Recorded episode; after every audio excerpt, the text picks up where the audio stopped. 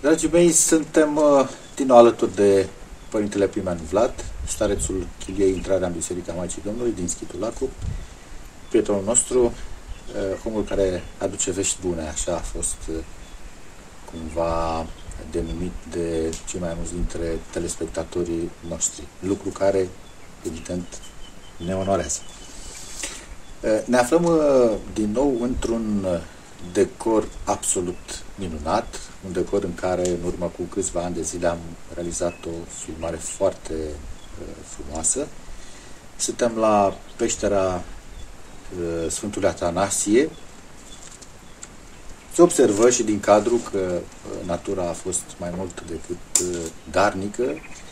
Uh, o să uh, vă descriu prin imagini acest loc și pe parcursul discuției noastre cu Părintele Pimen.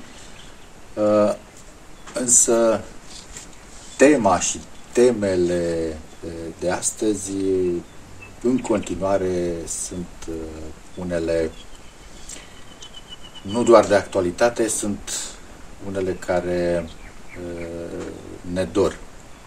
Însă dacă vom avea înțelepciunea și răbdarea necesare și vom urma lucrurile uh, corecte, lucrurile bune, avem și aveți toată siguranța că în final uh, viața noastră va reveni nu la normal, ci va reveni la firesc.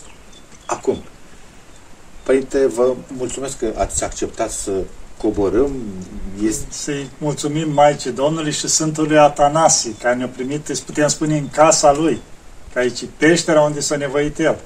Da, am, am coborât ceva, este, este un drum un drum de parcurs, dar merită tot efortul pentru că dincolo de cadrul natural deosebit, așa cum spuneam, este și un loc foarte potrivit pentru a discuta la modul serios tocmai despre aceste probleme care ne frământă.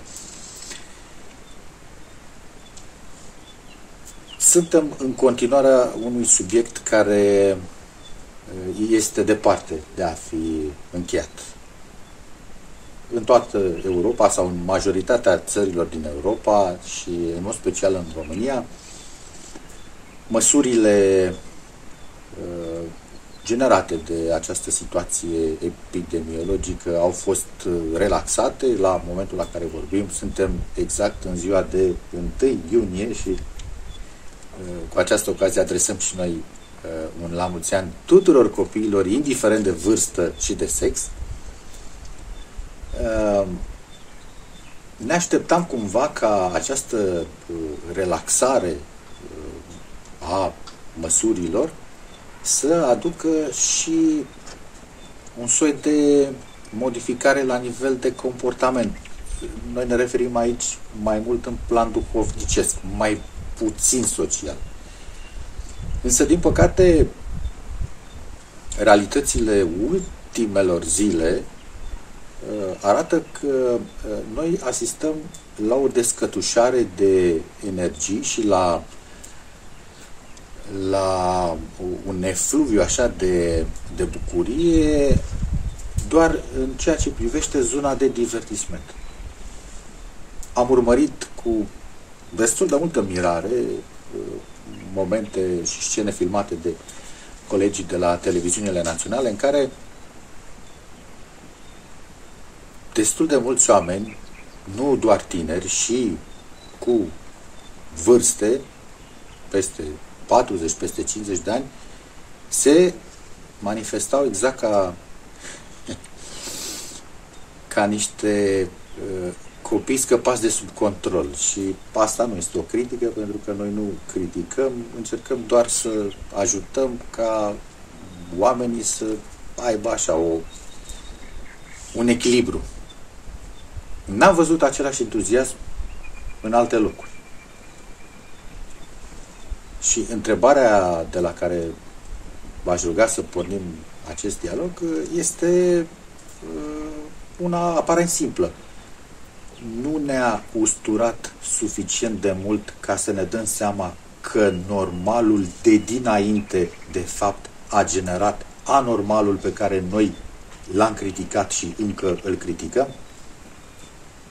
Ce să spunem aici, în primul rând, Doamne ajută și Maica Domnului să ne aibă mereu în pază.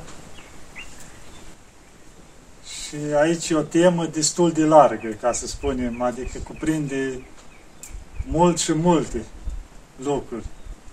Și după cum am mai spus, pentru că aici ne, avem în, ne aflăm în locul unde s-o și nevoit Sfântul Atanasie Atonitu, este peștera lui, care o să filmeze mai târziu, să o vedeți așa din exterior cam cum arată, un loc din nevoința Sfântului Atanasie, care a trăit peste o mii de ani în urmă, unde s-a nevoit el și chiar după ce construită Lavra, mănăstirea Lavra, vinea permanent și se ruga aici, ducea lupta lui duhovnicească, pe plan aici mai mult, ca să spunem așa, nevăzut cu diavolii, cu toate duhurile astea care luptă împotriva oamenilor și a omenirii permanent.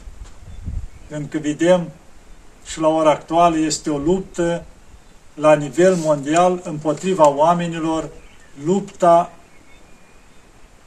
răului și a binelui, cum se spune. Adică lupta diavolului împotriva oamenilor și încercând să-i întoarcă împotriva lui Dumnezeu pe oameni, de fapt. Asta e lupta diavolului, ca să câștigi pe oameni, cum spune, nu poți sluji la doi domni. Sau pe unul vei iubi și celălalt îl vei urâ, deci nu ai cum. Și atunci ori ești cu Dumnezeu sau cu mamona, cum se spune. Și atunci diavolul încearcă să-i câștige pe oameni și să-i ridice împotriva lui Dumnezeu. Că de ce îngăduie Dumnezeu cu tare? Că de ce Dumnezeu o îngăduie boala asta? De ce Dumnezeu nu îngăduie cealaltă lucru? Adică orice, cum să spunem, lipsa omului adică care vine din cauza păcatului, din cauza, de exemplu, tu mănânci, cum se zice, ca spunem pe de-a dreptul, ca porcul, până nu mai poți pleznește burca, burta și ții rău. Și păi de ce o îngădui Dumnezeu asta? Păi deja asta e prostie, adică tu mănânci până nu mai știi, adică nu ai discernământ. La fel și în ceea ce faci, în păcate, în tot ce faci în jur, mergi cu 300 la oră cu mașina și faci accident. Păi de ce nu mă păzi Dumnezeu? Exact era ca o glumă, spunea cineva, că zice, îngerul păzitor zice, merge cam până la 150, restul ești pe cont propriu. Adică ți iei mâna ta după aceea, nu mai ești, adică, nu că îngerul n-ar putea, dar în sensul că ceata ai depășit o limită, ești pe contul tău. La fel și în viața asta de zi cu zi. În momentul în care depășim anumite lucruri, sunt niște consecințe. Și de asta, înainte de toată nebuneala asta, pandemiei, cum mi se mai spune, deci oamenii deveniseră o luase pe o cale de asta rapidă, direct în prăpastie. Adică din cauza traiului bun. Deci mergeai cu mașina cu 300 la oră doar pe accelerație. Și la un moment dat a intervenit Dumnezeu și a pus piciorul pe frână.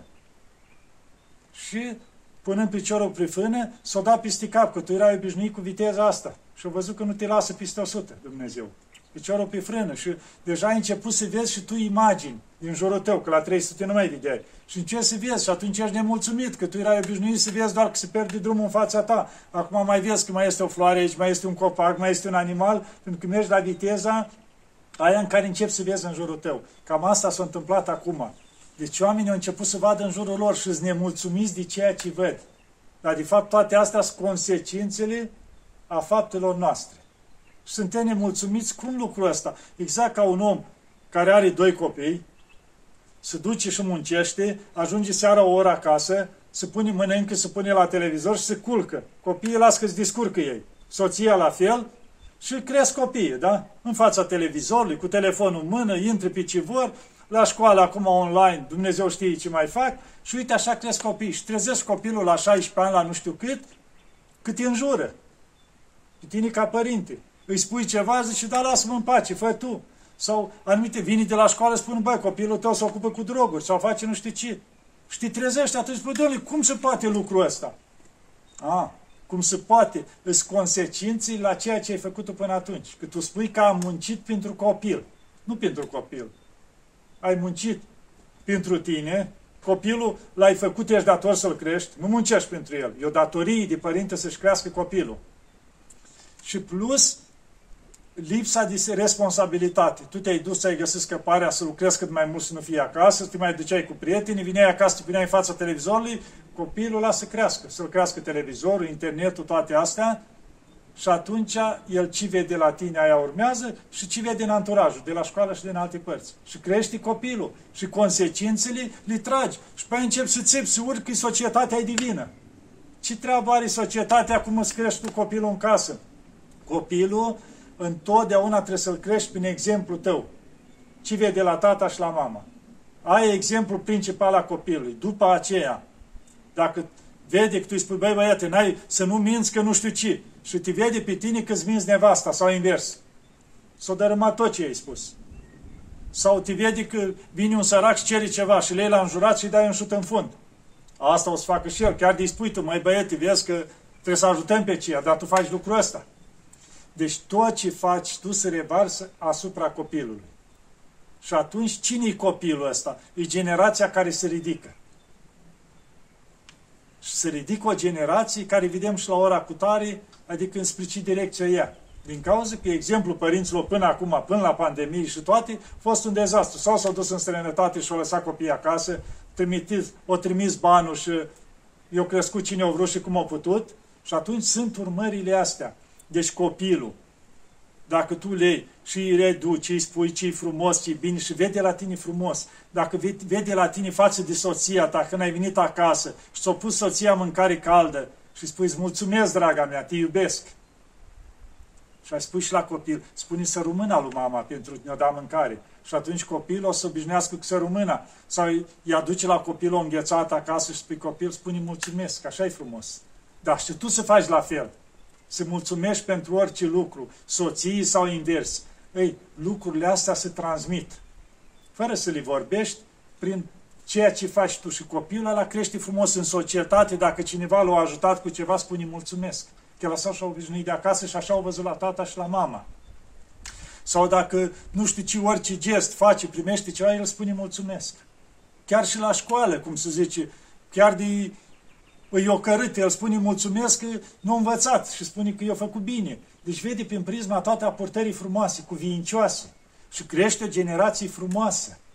Dar de unii pornește? În primul rând cei șapte ani de acasă, că vorbesc de mult, că tot dau vina pe nu știu ce se întâmplă în școli. Dacă tu de acasă l-ai pornit, vii acasă beat, te porți urât în juri, nevasta spune ceva, o cărești sau invers ea, ce se întâmplă? Ce deci să crește... facă școala? Da, deci ce să mai facă școala când la școală vin copiii aia cu obiceiurile astea și se adună la școală? Ce se întâmplă? Copilul tău vine cu un obicei, să zici, 1, 2, 3 sau obiceiuri proaste. Altul vine cu altceva din familia lui și când se adună toate astea la școală și le iau unul de la altul, vă dați seama, ies un infern acolo. Și atunci ce să mai facă și profesorii? El e ăsta, învățătorii, educatorii, la timpul ce să mai facă când vin toate astea la școală și de profesor îi spui ceva și îl înjură pe profesor. De ce îmi spui tu mie lucrul ăsta? Deci toate astea degenerează o distrugere a societății. De unii pornește? Din familie. Degeaba dăm vina noi pe toți și pe toate, pentru că și ăla dacă a ajuns prim-ministru, e copilul cuiva, așa a fost crescut acasă, așa a învățat să facă. Ăla dacă a ajuns ministru, ăla dacă a ajuns, știu eu, primar, ăla a ajuns parlamentar, ăla a ajuns doctor. În afara meseriei care a învățat-o, are formarea de acasă.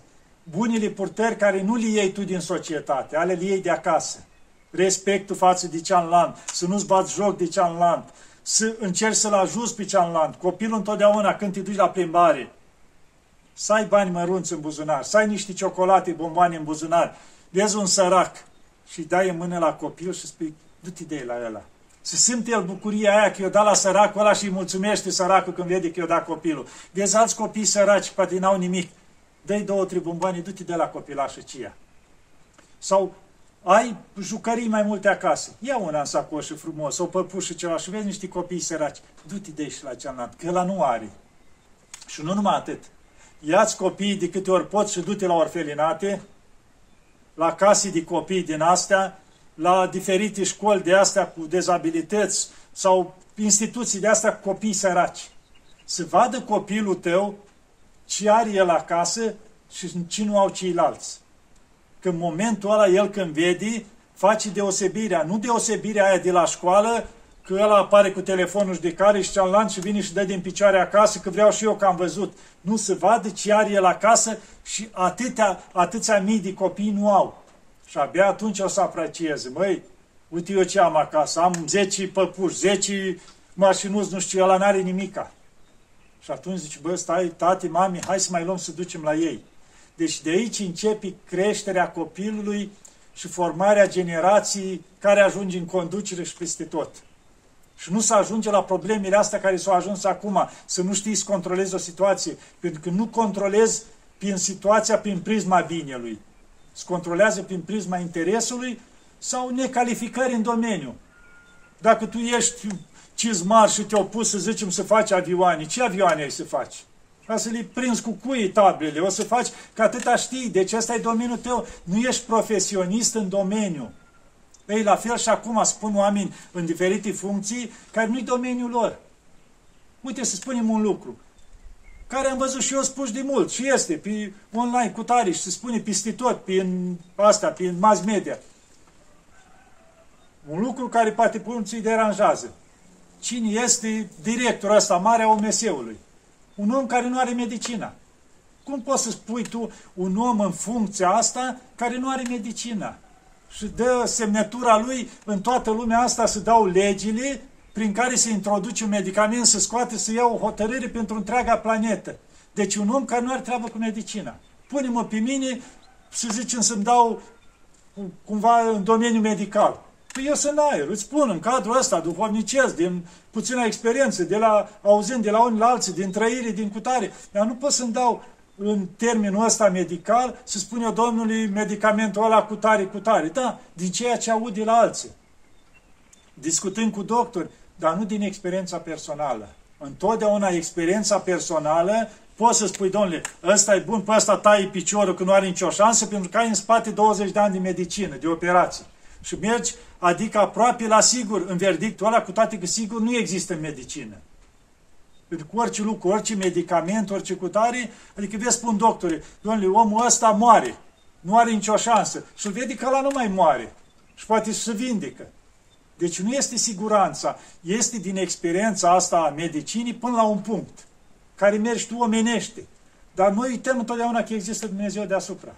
Păi. Care totdeauna omenescul este depășit de așa ceva, de intervenția lui Dumnezeu. La fel în tot ce există în jurul nostru. Tocmai din acest motiv uh, noi am purtat și purtăm acest dialog și în jurul subiectului zilei, să spunem, pandemia, pentru că la, la modul unei înțelegeri complete, dacă nu trecem prin acest filtru duhovnicesc, nu doar că nu vom pricepe ce se întâmplă, ci pur și simplu vom trăi cu uh, o falsă și periculoasă idee că totul este rezultatul ori a unui accident într-un laborator, ori dacă mergem într-o zonă a teoriei conspirației, cineva vrea să câștige niște bani sau să obțină alte uh, avantaje de natură socială, economică și așa mai departe. Ori, duhovnicește, exact cum foarte uh, bine ați descris noastră, lucrurile nu sunt altceva, și acesta este un moment, lucrurile nu sunt altceva decât o consecință a alterării, în primul rând, a relației noastre cu Dumnezeu și a relațiilor dintre noi și noi. Mergând mai departe. Numai un pic Vă să intervin aici și pe aia continuați. Ce spuneam? Deci nu poți sluji la doi domni, da? Pe unul vei urâ și pe unul vei iubi. Dacă nu întrerupi în legătura cu Dumnezeu, deci nu există a treia cale. Spui că nu crezi în nimic. Nu există, nu există neutralitate. Deci nu există. Există Dumnezeu și diavolul, mamona. Deci în momentul în care ai întrerupt legătura cu Dumnezeu, cine te ia în primire? Te ia diavolul. Deci orice faci tu, orice, și să fii bun un geniu a inventat ceva. Tu dacă nu ai legătura cu Dumnezeu, te ajută diavolul să inventezi la ceea ce ai tu capacitatea, pune și el partea lui ca lucrul ăla să facă rău. Tu inventezi un laser, ceva care, să zicem, e bun pentru o operație, pentru de asta. Și vine diavolul cu partea lui și spune, da, dar e bun și pentru uh, război. război. E bun să cutare, să dărâmi nu știu ce, să arunci în aer nu știu ce, uite ce e bun. Și în momentul invenției îl preiau ceilalți și zicem că e folosit și în medicină 10%, dar 90% e folosit în război. Deci vine diavolul pentru că nu-i Dumnezeu acolo. De aici, aici sunt consecințele. L-am dat pe Dumnezeu deoparte, suntem în mâna diavolului. Și tot ce facem noi, suntem influențați de diavol.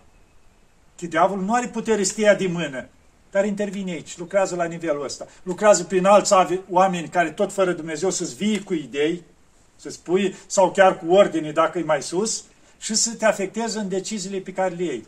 Și atunci nu se mai, pentru că diavolul nu-i pasă de oameni, nu are milă. Dumnezeu are milă, are dragoste, are bunătate. Diavolul nu are așa ceva.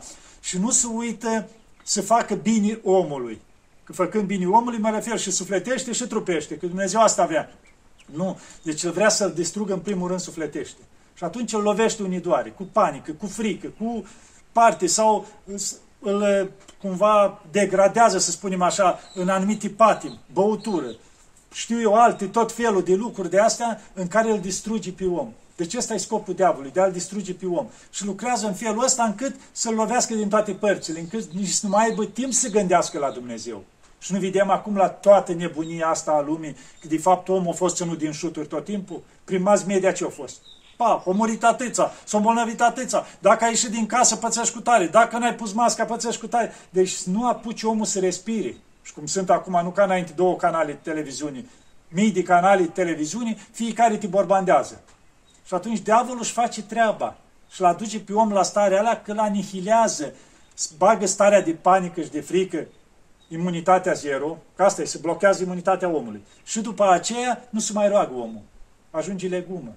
Stă toată ziua și tremur. Cade, nu cade, ca la o greangă. Cu atâta timp o scris când spunea drobul ăla de soare, stăteau da. și plângeau, cade în cap, nu cade.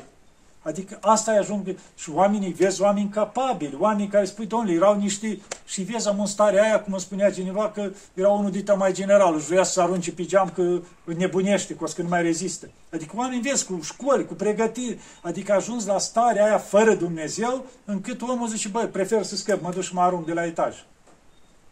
Cu cine alegem din toate astea? Deci o luptă la nivel mondial dus împotriva omului prin oameni care sunt manipulați de diavol. Asta e realitatea. Nu o să încheiem acest subiect pentru că, din păcate, este unul care va continua și nu o spunem noi așa ca o prorocire, ci pur și simplu o analiză sociocomportamentală arată faptul că suntem foarte departe de a înțelege niște lucruri. Să mai spunem uh, un aspect extrem de important. Uh, acum, majoritatea, nu doar românii, majoritatea oamenilor trăiesc cu această idee, se bazează pe această idee absolut copilărească, infantilă chiar, că după ce se vor fi vaccinat, toate problemele Sorry, se vor încheia.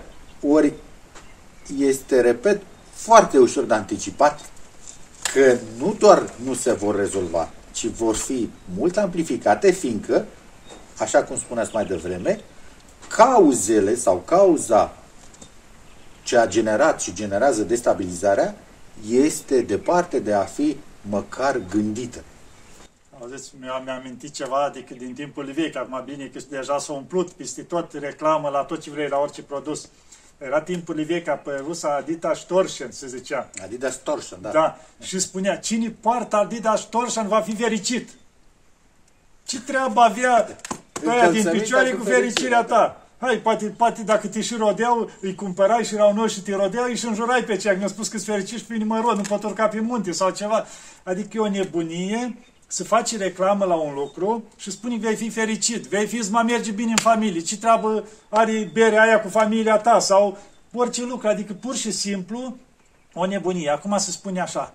Și uite, vă spun exact ce spunea un doctor, nu de la mine, că nu mă bag în cadrul medical. Ce spunea un doctor? Ceva doctor, mi se pare, director de spital, ceva așa. Și spunea, domnule, de ce se spune că cei care s-au vaccinat s-au imunizat? Total greșit, zice, nu trebuie să existe cuvântul ăsta. Imunizat înseamnă vindecat complet, nu mai ia boala și nu o dă mai departe. Ce face vaccinul? Te îmbolnăvești în continuare și o dai și la ceilalți virus, o dai mai departe. Deci nu se vindecă. Spun clar, deci spun ei, deci din cadrul medical, asta oficial este, spune că într-adevăr, da, ei virusul transmis mai departe, dar tu te-ai imunizat. Cu ce te-ai imunizat dacă tu te îmbolnăvești în continuare și dai mai departe? Zice, imunizarea, spunea el, înseamnă 100%. Te-ai imunizat, nu mai treabă. Cum a fost vaccinul împotriva S-au scos alte, când au fost boli, au fost lepră, au fost și lepră, așa, astea, toate astea care s-au ajuns și vindeca boala în sine, o vindeca, o distrugea, deci dispărea boala. Pe când aici nu se întâmplă lucrul ăsta. Și zice, iar e greșit să fie numit vaccin. De ce? Deci un vaccin, când îi spui un vaccin pentru boala ala, vindică boala. Cealaltă nu vindică, cum poți să-i spui vaccin? Deci îi spui doar o, un fel de platformă de tratament în uh, cercetare, că așa se scrie acolo. Sau o terapie. Da, o terapie din asta care îi improbe. Spune clar, ce scrie acolo la prospect? Este ser experimental. Experimental. Da. Deci se experimentează. Deci e ceva care se încearcă. Cum poți să-i spui vac- să descoperi vaccinul pentru cutare în momentul în care el nu vindică? Deci nu poate numi vaccin. Zice, vaccinul zice ăla care vindică. Ăla îi spui vaccin, să o scot. E ceva experimental. Deci e ceva care se încearcă, se probează experimental, să vedem la ce rezultate dă în timp de câțiva ani. Că nu ai cum să știi. Asta spune clar și medical. Bine, uh, aceste lucruri Asta e exact spuse de un doctor, tot ce am spus eu aici. Nu le spun la mine că nu sunt cadru medical. Am zis de asta. Și biserica întotdeauna nu poate să dea verdicturi, băi, vaccinați-vă toți sau nu vă vaccinați, că asta, pentru că nu e în domeniu. să faceți... Iar noi folosim ceea ce spun medicii. Să, să facem o scurtă paranteză pentru a resublinia un aspect, pentru că Da. mi-ați adus aminte. Încă mai sunt destul de mulți credincioși, vorbim aici, hai să spunem așa, un pic uh, particular, care, nu știu din ce motive, încă n-au înțeles de ce biserica uh, și oamenii din biserică nu se uh, nu, nu, nu spun foarte clar, vaccinați-vă sau nu vă vaccinați. Ori, lucrurile pe jumătate ați răspuns. Preotul nu este un specialist în medicină Tocmai și, asta, și deci- din punct de vedere moral nu poate să spună așa sau nu așa, dar intervine până la urmă și responsabilitatea fiecăruia și discernământul. Păi asta e, deci cum poți să spui biserica vaccinați-vă, adică la un lucru care Sau nu are, vă vaccinați. sau nu vă vaccinați. Adică ciodată nu-i cadru medical, nu instituții medicală biserică, are scopul vindecării sufletești. Ăsta e scopul bisericii, îți, adică te ajută pe tine duhovnicește, sufletește, prin tainele bisericii, te ajută și material cât poate biserica, prin milostenie, prin azile, prin asta, dar nu poate să vii să spui, băi, vaccinați-vă că asta vă face bine. Deci nu poate, plus că e un lucru experimental. Dacă era un lucru de la vechi, care probat sigur, doamne, ai luat toale, te-ai vindecat. Da, spune și biserica, bă, ăla e bun, pentru că vede că și-o, în timp, în ani, și-a făcut efectul și-a făcut bine. Deci spune după părerea la ceea ce vede. Dar acum ceată experimental. Ce are biserica? Are laboratoare de cercetare, așa ceva? Nu. Și plus că vedem la tratamentul ăsta are și efecte așa, să scrie atâtea efecte acolo, sunt atâtea efecte pe care nu se știu în viitor, cum poți să vii biserică spune la credincios, du-te că e bine și după aia la moare. Și spui, bă, Cine dar ce răspunde? te-ai găsit tu ca biserică să spui? Cine răspunde? Nu, biserica trebuie să urmeze calea ei. Spovedanii, vindecarea sufletească, prin împărtășanii, prin ce poate face de bine, apropierea omului, luarea legătura cu Dumnezeu prin toate tainele bisericii, să-l povățea să-l ajute. Dar aici nu-i dreptul bisericii de a se băga vaccinați sau nu vaccinați. E libertatea omului. Omul și asumă. Nu te vaccinezi? Ce se întâmplă? Vezi că începe, deja au început constrângerile. Când nu știu ce îmi spunea cineva, că a început să lucra nu știu unii și o sco- le-o cerut să bifeze fiecare care e vaccinat, nevaccinat. Să spune că nu se face discriminare. Dar de ce să cer statistici prin care, care e vaccinat, care nu e vaccinat? Deja univa să bifează lucrul ăsta. După aceea, anumite lucruri, când s-au spus la început, după ce și lumea și-a început să facă gălăgie, că nu o să aibă dreptul decât cei, cei vaccinați la cinema, nu o să aibă dreptul decât cei cu tare. Deja se vedea clar. Și o să, vreau să lungesc cuvântul ăsta, să mă duc într-un spațiu, într-un loc mai dur. Ce se întâmplă? Acum s-au adus bine în afară prin toate astea, că cei nevaccinați nu știu ce și au ajuns oameni să certe între ei, să se bată. De ce nu te vaccinezi? Nu vezi că îmi pui în pericol mie viața și copiilor? N-am înțeles. Și atât tu spui că te-ai vaccinat și te-ai imunizat dacă tu ai încredere în asta. Cum ți-i frică ți de la nevaccinat? La ăla trebuie să-i fie frică, când are protecție, nu? Deci, totul se înțelege greșit. Și vreau, prin toată asta care se pui, vedem un lucru. S-au început acum oferte peste tot. Cei care se fac în parcuri, în cutare loc, cei care vor veni la vaccin, se face un fel de tombolă. Poți să câștigi un frigider, un aragaz, o dacie. Păi, dar ce am ajuns? Adică chiar e de râs lucrul ăsta când tu vii pe piață cu ceva în care nu știi ce să mai oferi gratuit ca să legi la ochi pe cealaltă. Deci în momentul în care e un tratament bun, să o luăm așa. În timp, nu se făcea cost la farmacii pentru anumite lucruri care îi făcea bine la om? Îi trimitea cineva la farmacie, omul doare capul, se duce repede și ia o aspirină, ia ceva, se duce la farmacie că știe că aia îl ajută. Deci e un lucru bun. Deci omul știe. Dar aici tu vii și îi dai pâine și cir ca în timpurile vechi doar ca să-l atragi pe om să îi facă vaccinul. Deci aici e cusută cu ață albă lucrul ăsta. Și uite, chiar acum că se leg lucrul ăsta, înainte de a veni aici, am trecut, că am trecut pe la Schitul Prodromul, știți, și am intrat la Părintele Iulian, duhovnicul care mi-a fost duhovnic până acum de 28 de ani, are 95 de ani și îmi spunea tot așa, el mergea pe ce a spus și starcul la Sfântul Pavel. Zice, starcul la Sfântul Pavel, după ce a slujit Sfânta Liturghie, s-a împărtășit și s-a rugat, uite ce cuvânt a spus. Nu am încredere în vaccinul ăsta. Și nu sfătuiesc pe nimeni să-l facă și nici la părință de sub ocrotirea mea a mănăstirii, zice, nu dau voie să fac lucrul ăsta, n-am încredere așa ceva. Zice, un lucru care se impune forțat sub o formă sau alta și te obligă, așa înseamnă că are ceva care ascunde. Și zice, nu am încredere. Și bătrânul zice, eu nu am încredere așa ceva, merg pe ce-o spus stariți om cu viață sfântă lucrul ăsta și nu pot să fac lucrul ăsta. Și chiar te rog să spui și tu mai departe lucrul ăsta. Deci lucrul ăsta mi-a spus bătrânul, să fie oamenii foarte atenți, pentru că, zice, legătura asta vaccinului nu e în regulă. Știți ce spunea bătrânul? Zice, vaccinul ăsta, zice, e o pregătire pentru alte trepte. Dacă îl faci de două, trei, patru ori, cum se spune de la șase luni, deja îți distruge sistemul imunitar a tău. Pentru că îți face anticorpi și nu-ți mai lasă organismul tău să producă anticorpi, pentru că ți-i produce vaccinul. Și atunci ă, de a ajunge la o dependență de așa ceva organismul. Și în momentul în care tu nu mai ai anticorpi, ai nevoie de vaccin. După ce te-ai obișnuit, ca la droguri, știi? Ești obișnuit. Și atunci, zice, ajungi la o dependență. Și mai târziu te duci tu, te rogi, că tu nu mai ai imunitate să-ți facă vaccinul. Și atunci zice, o să vii cu altceva. A, vrei vaccinul? Accepți asta. Și atunci o să ajungă, zice, într-adevăr, și la pecetluire și la așa mai departe, zice, prin felul ăsta că tu depinzi de ei, cu sănătatea ta. Și acolo stai, zice, spre asta să mergem. Cuvintele bătrânului, acum am discutat. Și ce vreau, închei cu bătrânul, să merg mai departe cu propaganda care se face. Am citit o carte recent, Genocidul din Ruanda. Cine vrea să o citească. Mi-a plăcut să citesc câte o carte, am căutat din fiecare țară prin ce o trecut ei acolo. Dacă a fost comunism, cineva de o, care o trecut prin perioada, acum avem și noi, atâtea cărți, de cei care o trec prin închisori. Și există din toate țările cărți scrise și traduse în românește. Și am luat și genocidul din Ruanda. Să vedem ce se întâmplă acolo. Zic, ce genocid? Întâmplat câțiva ani în urmă, nu cu nu știu când. Ce s-a întâmplat acolo? Era pace, era liniște, mergea toate bine au intrat la conducere câțiva oameni care cândva, deci țara asta s-a format din două triburi, cu mulți ani în urmă. Deja acum s-o contopit, nu se mai știa care e dintr-o trib și care în altul. S-o căsătorit, s-o așa, deci s-o contopit unii în alții.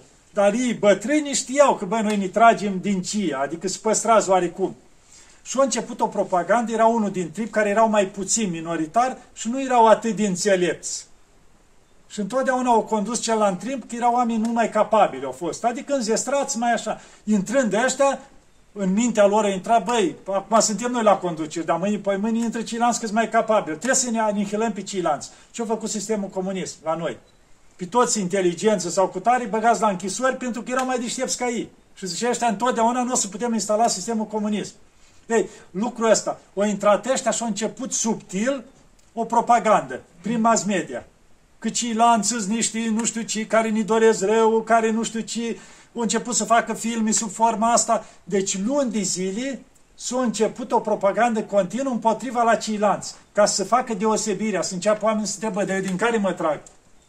Și trezeau copiii la școală că erau întrebați, au început să specifice și în clase din ce viță să trag din tribul cu tare sau cu tare. Ziceau copiii acasă, mamă, dar eu din ce mă trag? Eu nu știu uite ce întreabă ăștia, nici n-au zis ce aia. Păi ne tragem din cutare și au început să bifeze. Deci luni de zile de propagandă între cei vaccinați și nevaccinați, cum este acum. Pa, că ce, vă pun în pericol. Ăia care nu se vaccinează vă pun în pericol. Deci ridic o stare de ură la oameni împotriva celorlalți. Și luni de zile s-o mers pe asta, prin radio, prin mass media, continuu, continuu. Și au adus o stare de ură când mergeau pe stradă și când afla că de cealaltă începea să-l bată.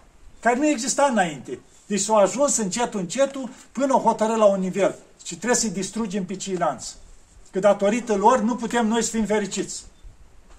Și au început și până la urmă atâta o băgat ura între ei că se uitau urât unii la alții. Și la un moment dat o hotărât o noapte în care toți ăștia se ucide pe ceilalți. Și a început genocidul. S-a trezit aia că vine vecinul cu toporul și îi taie gâtul la toți în casă. Și toată cartea asta e ce trece și istoria povestită de o fată care s-a trezit că vine vecinul, i-a tăiat capul la toți și au reușit să fugă. Și acolo în partea aceea era și era mulți de ăștia protestanți din cadrul ăsta. Și era pastorul, care era satului, cum era acolo. Și chiar erau de o viță sau de alta, toți erau în credința asta. Și-o fugi la pastor și o să salvează-mă. Și cum să te salvezi? Că el se trăgea din vița cealaltă. Dar zice, ăia o să vii să facă control și la mine. Și dacă chiar Dios din vița lor, dacă află că te-am ascuns, mă omoară și pe mine. Și atunci au insistat, te rog, salvează-mă. Și atunci omul ce să facă? Avea o baie din salonul lui și o, o băgat în baia aceea unde îmi erau cinci femei ascunse. O baie de un metru pe doi metri. Abia încăpeau să stea în picioare. Și o ținut omul ăsta luni de zile ascuns acolo, pus un dulap în ușă, nici familia lui, nici soția și copiii nu știa că le are ascuns. Și seara, pe se culcau toți ce rămânea restul de mâncare, ferea dulapul și le băga acolo pe sub ușă să aibă și ele ce mânca. Și au venit tăia, au căutat, se rugau și spunea fata asta, că atâta ne-a rugat în lunile alea ori trei luni, ori șase luni stând acolo, ce rugăciunii continuă, asta ne-a salvat. Și nu ne-a putut găsi și după aia s-a liniștit treaba asta și a scoasă, a fost scoasă, a intervenit armata după aia mai târziu, așa, din, din partea alte țări, nu știu ce, și s-au liniștit treburile. Și a fost ucis, gândiți, nu știu, în jur de vreo două milioane de oameni în câteva luni. Vă dați seama de la ce? De la dezbinare. De la dezbinare, de viza romană, de bină și stăpânește. De asta am vrut să fac paranteza asta, să încearcă foarte mult la nivel de mass media și la nivel de guvern. Că, domnule, aia pericol pentru voi, aia cu tare. Exact ce s-a întâmplat acolo. Ca să ajung într-o zi să bată oameni între ei și ăsta stă distreze la cafea că i-am făcut să bată între ei. Deci da. aici și toate astea, cum am spus, din lipsa lui Dumnezeu în viața omului, la asta se ajunge. Duce la dezbinare, duce la haos, duce la dezastru, duce la genocid. Asta se întâmplă. Din păcate, Doamne ferește, poate fi un scenariu uh, plauzibil și pentru noi, fiindcă suntem dezbinați, fiindcă nu luăm în serios relația cu Dumnezeu, iar ca și cuvânt de încheiere v-aș ruga să, uh, să mai subliniați încă o dată că fără o legătură cu Dumnezeu, de ac- și de acum încolo, noi nu vom merge cu spre bine. Cu toate vaccinurile și terapiile Știți medicale. că am mai spus asta, deci am spus E bine să o repetăm. Da, deci nu există, adică vindecarea vaccinul. Că dacă vrea Dumnezeu să o lase, boala asta poți face o sută de vaccinuri. Nu scap. Deci Dumnezeu ne vrea, v-am zis, în momentul ăsta Dumnezeu a pus piciorul pe frână. Și nu le ia. Până nu vede la noi că nu ne reglăm noi și accept viteza și viteza aia la care trebuie să mergem. Și atunci ia Dumnezeu piciorul de pe frână. Putem să călcăm noi când gol, stricăm cauciucule, cum se zice, că piciorul e pe frână al lui Dumnezeu. Și atunci noi, singura scăpare, am spus și o spun clar, întoarcerea la Dumnezeu. Fără Dumnezeu nu este scăpare. Orice ar fi, mai ales la nebunia asta. Și cum chiar mai vorbea foarte frumos de Ampuric. Mi-a plăcut. Deci foarte frumos și spunea, băi, Adică zice, un teatru ieftin, zice ceea ce se întâmplă la noi în țară, un teatru ieftin, el ca actor, în cadrul ăsta, și un teatru ieftin la tot ce se face în țară la noi, adică la ce am ajuns, la tot ce se face. Deci pur și simplu, adică omul încerci să-l amețești cu tot felul de lucruri din astea. Deci nu există fără Dumnezeu, să ne fie clar, întoarcerea la Dumnezeu și nu numai că să ne întoarcem la Dumnezeu, cum zice că mă rog, Dumnezeu știți ce înseamnă? Dumnezeu înseamnă dragoste. Dragoste față de toți ceilalți din jur, nu ură. Nu că, vai, ăla mă infectează, ăla nu știu ce, nu.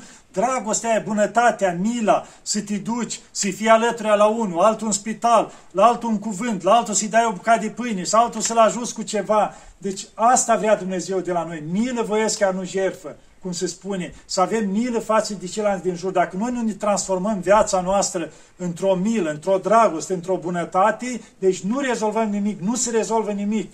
Să nu ne gândim că acum gata, s-a dat o lege de libertate, exact ca la câinii ceala, cum se zice, o ții legată în lans tot timpul și îi da drumul în curte. Și fuge și aleargă prin curte și zice, sunt liber. El nu-i conștient că în afara curții sunt atâtea mii și mii de kilometri de libertate. Nu, el e liber, își iubește stăpânul că i-a dat drumul în curte. De tot în curte. De el tot e în curte. El e tot închis sau la e s-o el. lungi lanțul, cum se spune. Dar nimic altceva, asta se face acum. Se încearcă la om, deci la om să zicem, exact revin la pilda aia, știți, s-a dus unul la duhovnic și părinte, nu mai rezist, ci? Am șapte copii, am nevasta, e bună de gură, zice, copiii, unul țipă, unul urlă, nu mai rezist când vin de la muncă, eu nu mă pot odihni. Plec de acasă, eu nu mai rezist, părinte, dacă nu am o salvare, la ascultă duhovnicul, se uită, mai întreabă el un alta și băi, zice, vreau să încerci ceva, ce? Ce animale ai pe lângă casă? Păi am găini, am porci, am câine, am vacă. Bun. Te duci și iei e, trei găini și le bagi în casă. Și uite asta. Ăsta e canonul care ți-l dau. Și mai vii după două săptămâni. Duci bagă asta trei găini în casă. Vă dați seama. Stă alea dimineața, cot, cot, cot, mizerii prin casă, Dezastru. dezastru. Vine după două săptămâni, părinte, nebunesc. Nu mai rezist. Părinte, ce era până acum, dar ce e acum? Copiii, dimineața când se trezesc, încep să fugă după găini, zice, e dezastru în casă, nu mai rezist. Bun. Acum te duci acasă și bagi câinele. Și pe două săptămâni vii înapoi. Ce să fac? Asta e dat duhovnic canon. Asta e, să acasă băga câinele. Dai seama, lătra ăla, urla, fugea după găini, copchii, aoleo, dezastru. Vine ăsta după două săptămâni, părintii, haos, era terminat, epuizat, nu mai pot. Bun, acum te duci și bagi porcul. Duci asta acasă disperat, când s-a gândit și porcul acasă. Îți dai seama ce era acasă. Ăla, tot, dei, dei, răsturnat tot, prin mâncare, săraci, nici mâncarea nu le mai tihnea. Trec două săptămâni, vine asta, numai, nu vineam patru, cum se zice acum, terminat. Părinte, nu mai rezist. Nu-i nimic. Te duci acasă și bagi și vaca în casă. Aoleu, s-a dus asta și cu vădovonic, ăsta e nebun. E nebun, zice, nu, nu rezistă, adică ce îi spune eu și ce îmi face. Bun, bun, bagă vaca, normal, na, asta era. Să o probează și pe asta. Și văd, dacă tot am făcut ea din casă, să mai vedem și pe asta. Bagă vaca, normal, vă dați seama ce era. Cine a arrivat știe ce înseamnă să ai vaca în casă cu toate celelalte animale. Bun, trece două săptămâni, vine și părinte, cred că m-am îmbolnăvit psihic. Și de ce? Nu mai rezist? Nu mai rezist. Fă ceva, părinte, că nu mai rezist. Bun, du-te și scoate vaca afară. Se duce asta și vine după două săptămâni. Scoate vaca și întreabă cum e. Părinte, e un pic mai bine. Ah, bun. Bine, acum scoate, zice, și porcul. Zice, scoate asta porcul, mai treci două săptămâni, părinte, e mai bine. Bun, zice, du-te, scoate și câinile. Du-te, scoate asta câini, vine după două săptămâni, cum? Părinte, și mai bine. Din ce în ce mai bine. Da. Deci, bun, du-te, scoate și găinile. Du-te, scoate astea găinile și vine după două săptămâni. Și cum e? Părinte, e raiul în casă la mine. Atât e de bine, atât de bine ne înțelegem, atât îmi iubesc copiii, familia, zice, atât ai de bine. Da? Deci asta l-ai avut înainte, dar nu-l vedeai. La fel se întâmplă și acum, ca să revină o paralelă, ca să nu fie, cum zice în zadar, lucrul ăsta. Ni s-au pus restricții. N-ai voie să ieși din casă. După aia, poartă mască. După aceea, nu știu ce mai fă. După aia nu te duce la magazin. Restricții acolo. Școala online. Toți, omul tot mai disperat. Băi, nu mai pot. Băi, se închide afacerea. Băi, copiii sunt distruși. Copiii pe capul meu în casă. Și acum vin și spune, ah, uite acum ce o să facem. O să vă dăm drumul să ieșiți liberi pe afară, dar cu mască. Toată lumea, pa, ce bine, ce conducere avem. Când ne-o lăsat să ieșim afară, ceea ce era în drepta noastră. Dar noi îl vedeam că ni s-a făcut un bine. După aia ni s-a spus, uite, vă dăm voie să nu mai purtați masca în aer liber. Bineînțeles, peste tot cu mască. Dar în aer liber, paf, uite ce bine ni s-a făcut. Iar un lucru care era normal, dar noi vedem că bine. După aia s-a spus, uite, de acum copiii au dreptul să meargă la școală, sub condiții, sub nu știu ce, măști strângi cu ușa, nu știu ce, dar să da voi la școală. Băi, uite ce oameni buni, cine fac. Și nu știu, acum a zis, băi, uite că aveți voi și la plajă. Mai vedeți voi cum faceți, dar aveți voi și la plajă. Pa, deja e raiul. Să mai deschis și cinemaurile. Poți să te închini la conducerea asta cât de bună. Dar, bineînțeles, îți ia libertatea pe altă parte. Spune condiția, vaccinul, adică îți dă cu o mână Știți ce se întâmplă? Ciția cu trei. Da. Ce ia de aici? Dar are puși doi pe spate care te leagă de picioare și ți-ți dă și tu mănânci și te bucuri acolo, nu știi ce. Și când ai să mergi, vezi că ești legat de picioare. Dar ai să mai zici ceva, te legași de o mână. Și ți-a lăsat o mână, ca să mai... Până la dacă mai zici ceva, te leagă și de mână aia. Ai dreptul să vorbești. N-ai decât să vorbești cât vrei, că de pe loc nu te poți mișca. Deci se lucrează în termeni lumești se spune viclenie. Nu, în termeni lumești se spune diplomație. În termeni duhovnicești se spune viclenie. Deci, și știți cine, cum am mai spus și repet, diavolul în spate la toate astea. Lucrează prin oameni care habar n-au că ei manipulați, că ei jucăria diavolului, dau șut la unul la altul pe omul ăla și fac ce vor cu ei. Și eu hotărâri și distrug o țară, distrug asta. Asta se întâmplă. Și cum am spus, pentru că nu-i Dumnezeu în viața noastră și diavolul ne ia în primire. În momentul în care pe Dumnezeu a spus, Doamne, du-te la poartă când am nevoie de tine, stai acolo și la diavolul îi deschid geamurile și ușile. Păi nu joacă la și fotbal cu mine în casă și mă întreb de ce merg toate rău. Păi dacă l-am pus șef de casă, sunt consecințele. Suportă. Da, deci asta se întâmplă în toate astea, depărtarea de Dumnezeu. Deci nu dau vina pe nimic, că ăla e așa, ăla așa a fost crescut, atât au învățat. Și dacă eu mai da și cineva niște bani și l-o mai împins o leacă sau l-o mai amenințat să facă ceva, indiferent ce funcție are, aia face, că el n-are pe Dumnezeu. Și atunci face și el ce poate. Și mai suflă și la brunet, cum se zice la ureche. Da, cam atât despre acest subiect acum. Cu siguranță o să-l mai continuăm. Vedem da. când va reveni vremea lui. O să mai spun un, uh, un cuvânt, uh, așa ca un mesaj pentru uh, unii dintre prietenii noștri care mai preiau din aceste materiale.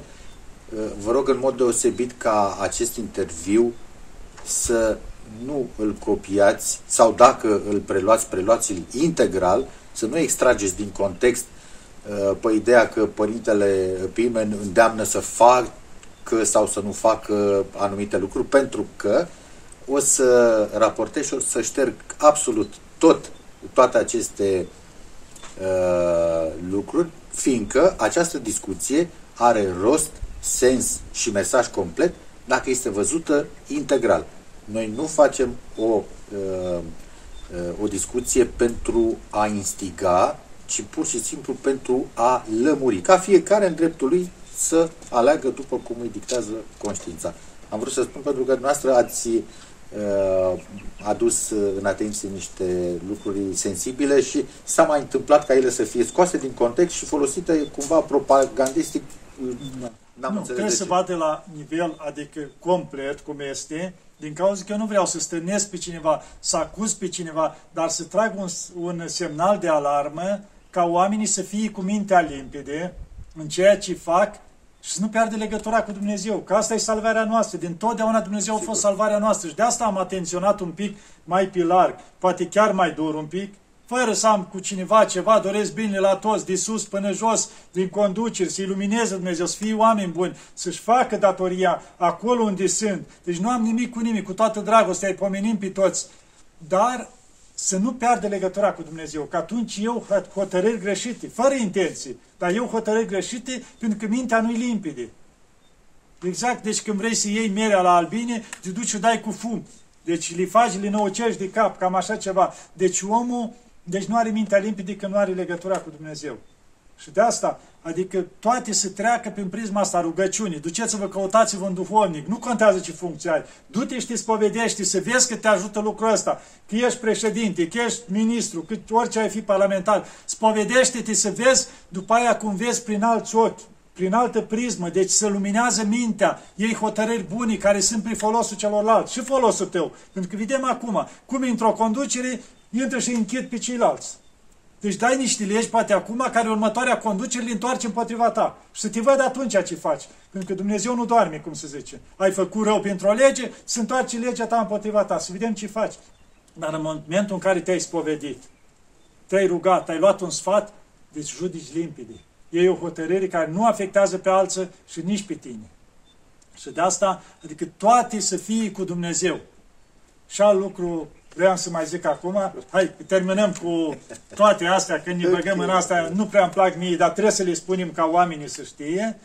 Deci, vreau să zic un lucru, exista o, un site de asta, pe Google, deci asta un site, făcut de cineva un creștin din țară cu ani în urmă și-a dorit el, a venit pe la noi de multe ori, părinte, îmi permiteți în numele Chilii să facem un site, se chema Chilia Intrarea în Biserica Maicii Domnului.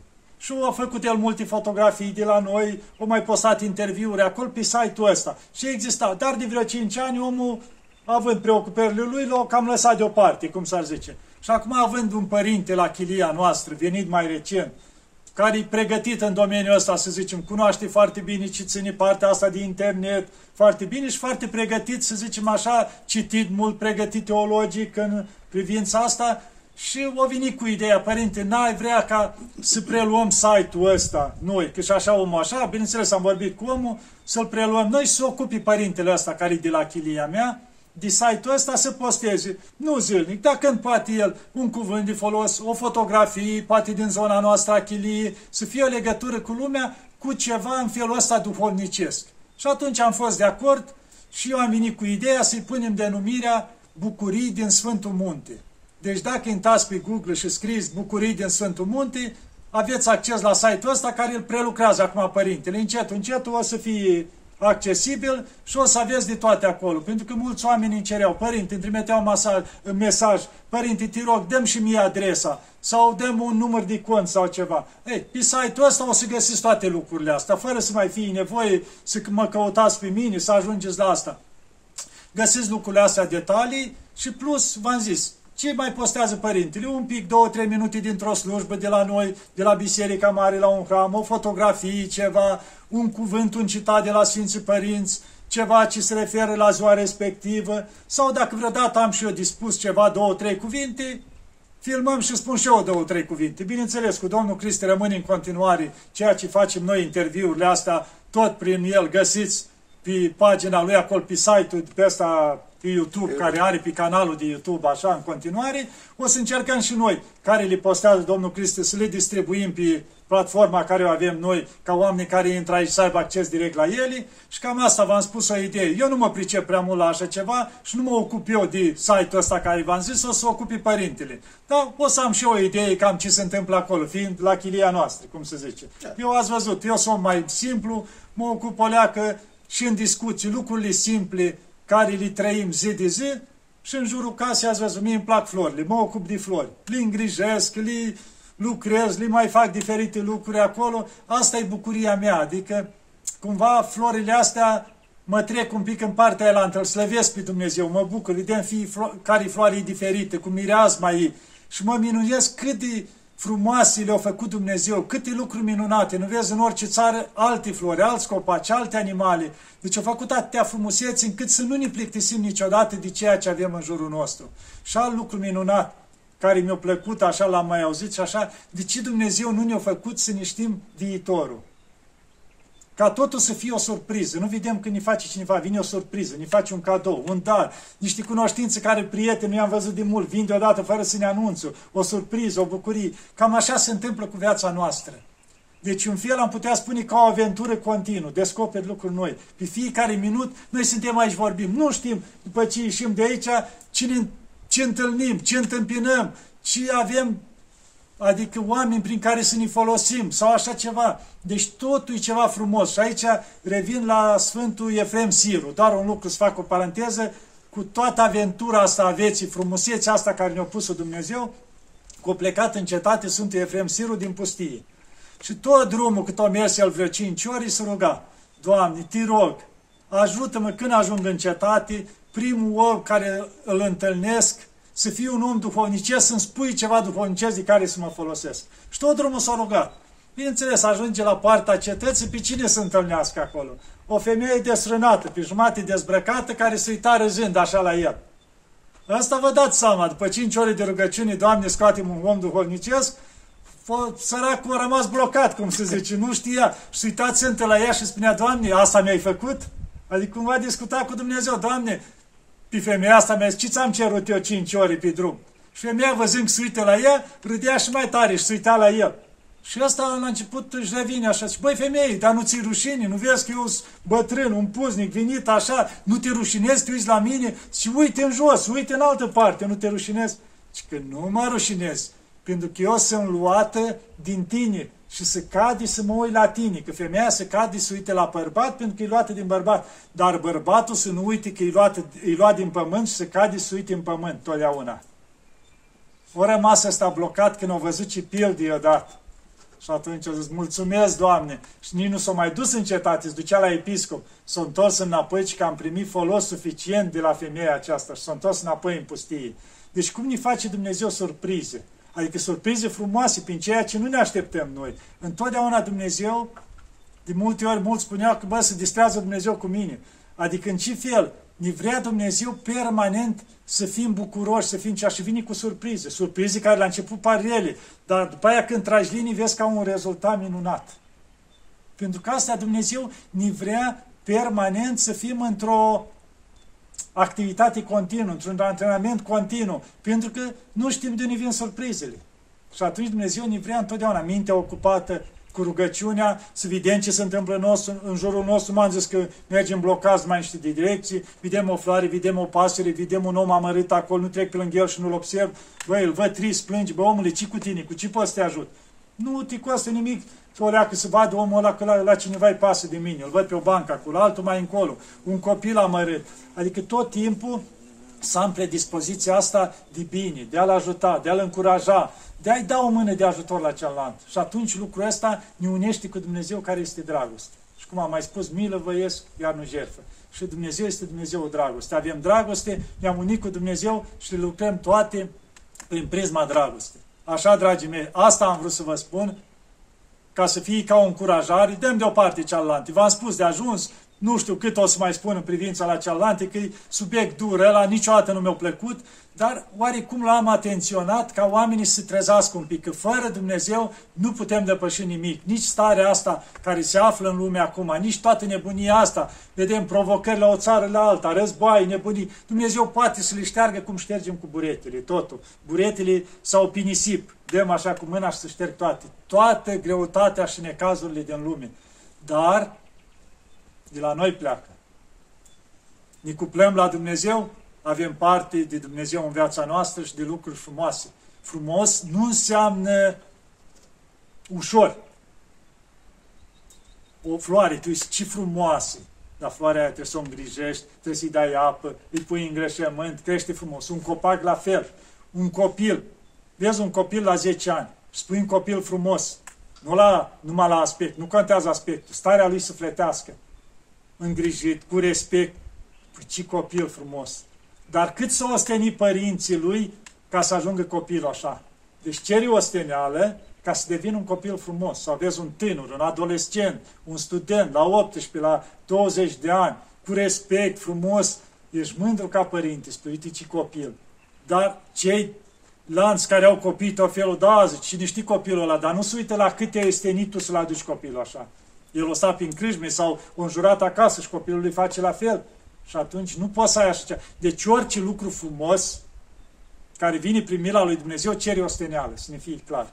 Cărești un copil frumos, te ostenești, cum am spus. Nu mai intru la mănunte. O floare frumoasă, un copac, tot ce este vrei, o casă să o faci frumoasă, te ostenești. Toate cer osteneală. Dar să nu uităm că osteneala asta nu merge fără Dumnezeu. Totdeauna, Doamne, ajută-mă! Nu ieși din casă fără să săruți icoana Maicii Domnului, spui, Maica Domnului, ajută-mă, fii cu mine la drum.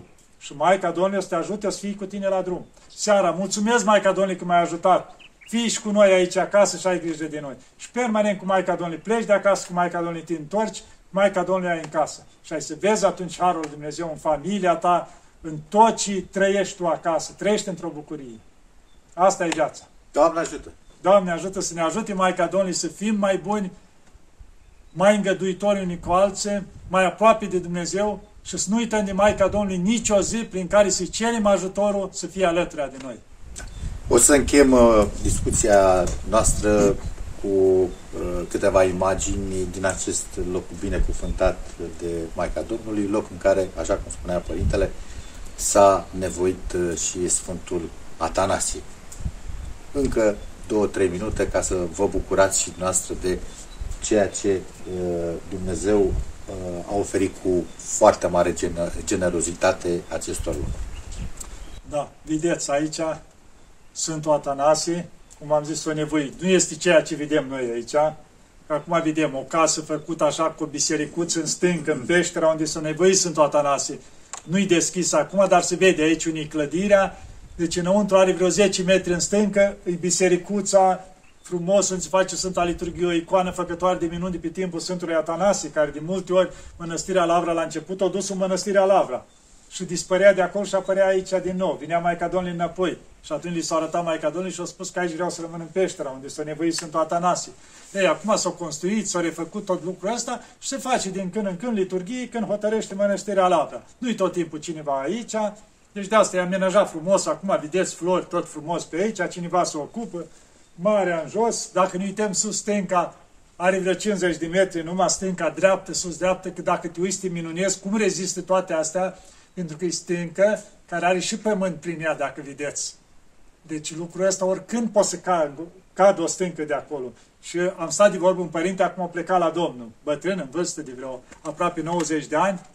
L-am cunoscut în urmă cu vreo, nu știu, 20 de ani sau așa ceva. O sta șapte ani s-a nevoit aici. Aici nici nu era construită, asta era construcția veche, o căsuță veche aici, așa. Și am stat atât de vorbă cu el, care venise și episcopul Sfântului Munte, care era tot un nevoitor aici retras și univa aici sus, era câteva persoane, eram și eu, câțiva călugări și ne-au povestit el din experiența lui cât o stat aici. Zice, am rezistat șapte ani, dar zice, știți ce lupte directe cu diavolul aveam? Și noaptea, și bătăi, și de toate. Zice, odată făcut în liturghia, a venit un preot și mai venit un părinte și stăteam toți trei la o masă. îi le-am servit și eu cu ceva. Zice, deodată am zice, s-o simțit ca ceva așa, au căzut o stâncă mare de sus, a trecut prin acoperiș ce-o forma masa dintre noi bucăți, dar pe noi nu ne-a atins. Zice, nu a răptat diavolul liturgia care s-a făcut și zice, tot a îngăduit o stâncă de aia să-i dea drumul încercând să ne facă rău. Dar zice, Maica Domnului ne-a acoperit Sfântul Atanasie, o format acoperișul, masa și noi a rămas pe margine. Adică ispite din astea directe, cum se zice. Da, povestea și zice, am rezistat șapte ani și am plecat că nu mai făceam față la ce ispite, adică ce mă mai putem odihni. Lupta directă. Nu toți erau la nivelul ăla să reziste. Deci un loc sfânt și orice locul sfânt, de asta e lupta directă cu diavolul. Și cine încearcă să ne voiască, trece. Noi ca închinători vinim, frumos totul, Sfinte Atanasie roagă pentru noi, Maica Domnului, mulțumim, ne închinăm și plecăm. Diavolii stau cu minți. Băi, nu ne deranjează ăștia. Dar na, când vine cineva să ne voiască aici, trece prin alte lupte. Și de asta aici, cum se zice, aparține de Lavra, să ne voia Sfântul Atanasie în timpul vieții lui o stat o perioadă aici, după aia vinea când o construi Lavra permanent și se nevoia aici, un loc de nevoință. Și vedeți, cât și în spatele nostru, mare, au frumusețe, dar în jos aici ai prăpastii de 300 de metri până la mare. Deci sunt și asta, cărarea care urcăm aici la deal, ai, nu știu, vreo 300 de trepte, care urcă în sus la deal. Deci un loc de nevoință aici, dar un loc frumos, foarte odihnitor. Uite, când vii și te odihnești aici o jumătate de oră, te rogi, e un loc de pace de pace sufletească, care nu-l găsește în lume, exact cum zicea Mântuitorul. Pacea mea o dau vouă. Deci pacea asta lui Dumnezeu. Nu e asta care vin oamenii că semnează tratate de pace, nu știu ce, și pe din dos și o gât unul altul. Nu așa ceva, e pacea aia sufletească, care îți aduce bucurie, care îi plutești, e harul lui Dumnezeu. Ei, asta în lucrurile astea, în locurile astea care mergem așa duhovnicești, unde s-o nevoi sfinți, ne încărcăm cu Harul lui Hristos, cu pacea lui Hristos. Și atunci luăm curaj și mergem mai departe. Vedem, atâtea locuri sunt aici în Sfântul Munte, atâtea locuri frumoase avem și în România. Mai ales perioada asta când e greu de ieșit în exterior, îi sfătuiesc pe toți. Pune benzină la mașină acolo și du-te două zile. Odată du-te în Bucovina, ai atâtea mănăstiri pe acolo. Odată du-te în Neamț, iară mănăstiri. Du-te în Vâlcea, mănăstiri. Prin atâtea locuri. Și alte lucruri frumoase, nu numai mănăstiri. Obiectivii de astea frumoase în România la noi. Du-te și te bucuri, ia-ți familia, pune acolo într-o poșetă tot telefoanele, lasă-le încuiate în portbagajul mașinii și du-te cu ei și te plimbă așa fără acces ăla, nu se intre la o mănăstire și tot stau și butonează pe telefoane. Lasă telefonul acolo, ia-ți un aparat de fotografie dacă vrei fotografii sau un singur telefon, unul din familie să faci fotografii. Adică cel puțin să poți să te bucuri de alea, nu să stai tot timpul atent, văleu, am butonat, n-am butonat pe el. Deci un pic contactul cu ce a creat Dumnezeu, și cu locașurile astea unde se face Sfânta Liturghie și permanent Harul lui Dumnezeu. Știți ce înseamnă când te duci la un loc de ăsta unde se face liturghia în fiecare zi? Deci Harul Dumnezeu acolo, simți că plutește în aer. Vedeți și în Atos care vin, toți simt că și parcă respiră alt aer. Ceva se schimbă la untul lor când ies din Atos. Chiar din nou stat la nu știu ce slujbe. Dar aerul ăsta, pentru că sunt atâtea liturghii, Harul Dumnezeu. Și atunci îl schimbă pe om, îi transformă ceva înăuntru lui. Simte și el că plutește, că se liniștește, parcă îi dispar, dispar greutățile. Asta ne aduce Dumnezeu în viața noastră. Mulțumim încă o dată. Să ne ajute Maica Domnului, să ne aibă totdeauna în pază pe toți, indiferent, pe toată lumea asta, indiferent de ce neam, de ce credință, să ilumineze Dumnezeu, să aducă la calea cea bună și să trăiască în Dumnezeu. Că numai așa putem să fim fericiți pe pământ. Nu când nu avem greutăți, dar să trăim în Dumnezeu. Aia înseamnă fericirea adevărată. Și atunci ne ducem și la fericirea cealaltă. Da, dragii mei, vă îmbrățișez curaj și tot înainte cu nădejde la Dumnezeu și la Maica Domnului. Să ne ajute Maica. Doamne ajută! Doamne ajută!